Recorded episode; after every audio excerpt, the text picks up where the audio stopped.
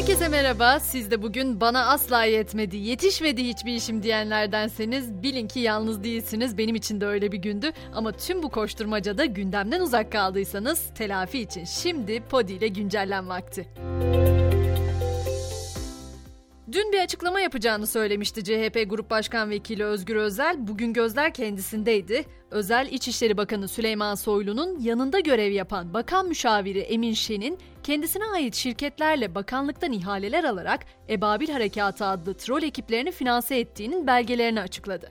Özel bu kişinin jandarma ve emniyetin resmi Twitter hesaplarını yönettiğini ve 8 bin kişilik troll ordusunun olduğunu iddia etti.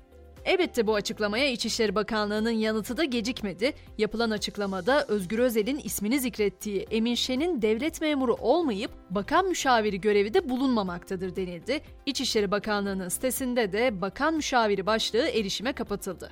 Günün çok konuşulan bu olayının ardından geçelim eğitim başlığına rekabet kurumu özel okul ücretlerine yüksek zamlar yapıldığı iddiasıyla harekete geçti. %65 olarak belirlenen zam oranı sonrasında yıllık fiyatların 700 bin liraya kadar çıkması tepkilere neden olmuştu. İstanbul'daki 5 Fransız lisesi ile Ankara'daki 8 özel okula soruşturma açıldı.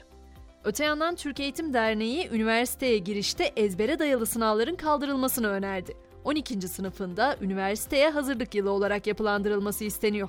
Yarı yıl tatili öncesinde ise seyahat planları yapılıyor. Ulaştırma Bakanlığı da yarı yıl tatili öncesi artan talebi karşılamak için harekete geçti. Ankara-İstanbul ve Ankara-Konya arasında ilave yüksek hızlı tren seferleri konuldu. Tabi yolculuğunu karayoluyla yapmayı düşünenler için de akaryakıt fiyatları önem taşıyor. Dün 63 kuruş indirim yapılan benzine zam geliyor. Bu gece yarısından itibaren benzin fiyatı 80 kuruş artacak. Akşam saatlerinde bir de vefatın haberi geldi. Türk halk müziği sanatçısı Burhan Çaçan 62 yaşında hayatını kaybetti. Sabah yürüyüş yapmak için dışarı çıkan Çaçan'ın eve döndükten sonra rahatsızlanarak vefat ettiği öğrenildi. Çaçan'ın kalp krizi geçirmiş olabileceği belirtiliyor.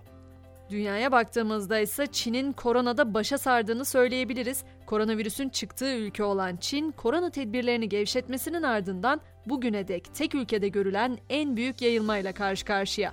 Uzmanlar ülkede kış aylarında 1 milyardan fazla kişinin enfekte olacağını öngörüyor. Sıkıntının nedeni de Çin'in sıkı kontrol tedbirleri nedeniyle kişilerin bağışıklık geliştirememesi olduğu düşünülüyor. Bu sebeple büyük çaplı salgın dalgalarıyla karşılaşılması söz konusu olabilir.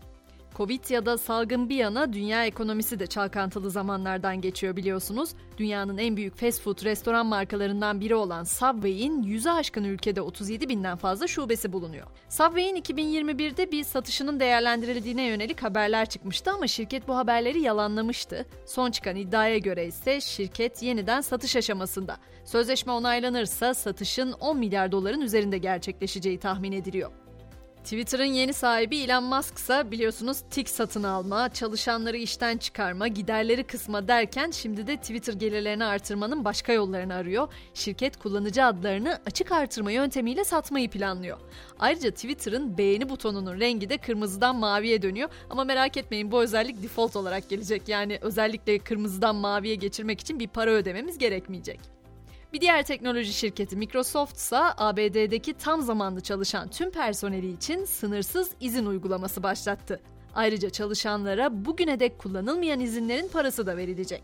İngiltere ise biliyorsunuz yatıp kalkıp artık kraliyeti konuşuyor. Prens Harry Netflix'in The Crown dizisini izlediğini ve doğruluğunu kontrol ettiğini itiraf etti. Ayrıca Harry'nin anı kitabı Spare 1,4 milyon kopya satışıyla yayıncısının ilk gün satış rekorunu kırdı ve türünü yok olmaktan kurtardığı için kahraman ünvanıyla çağrılan kaplumbağa Diego, Santa Cruz adasındaki üreme programındaki görevinden emekli edildi. Bahçe bekçileri Diego'nun yüksek libidosu sayesinde adada yaşayan 2000 kaplumbağanın en az %40'ının babası olduğunu söyledi. Bu da aşağı yukarı 800'den fazla çocuk demek oluyor.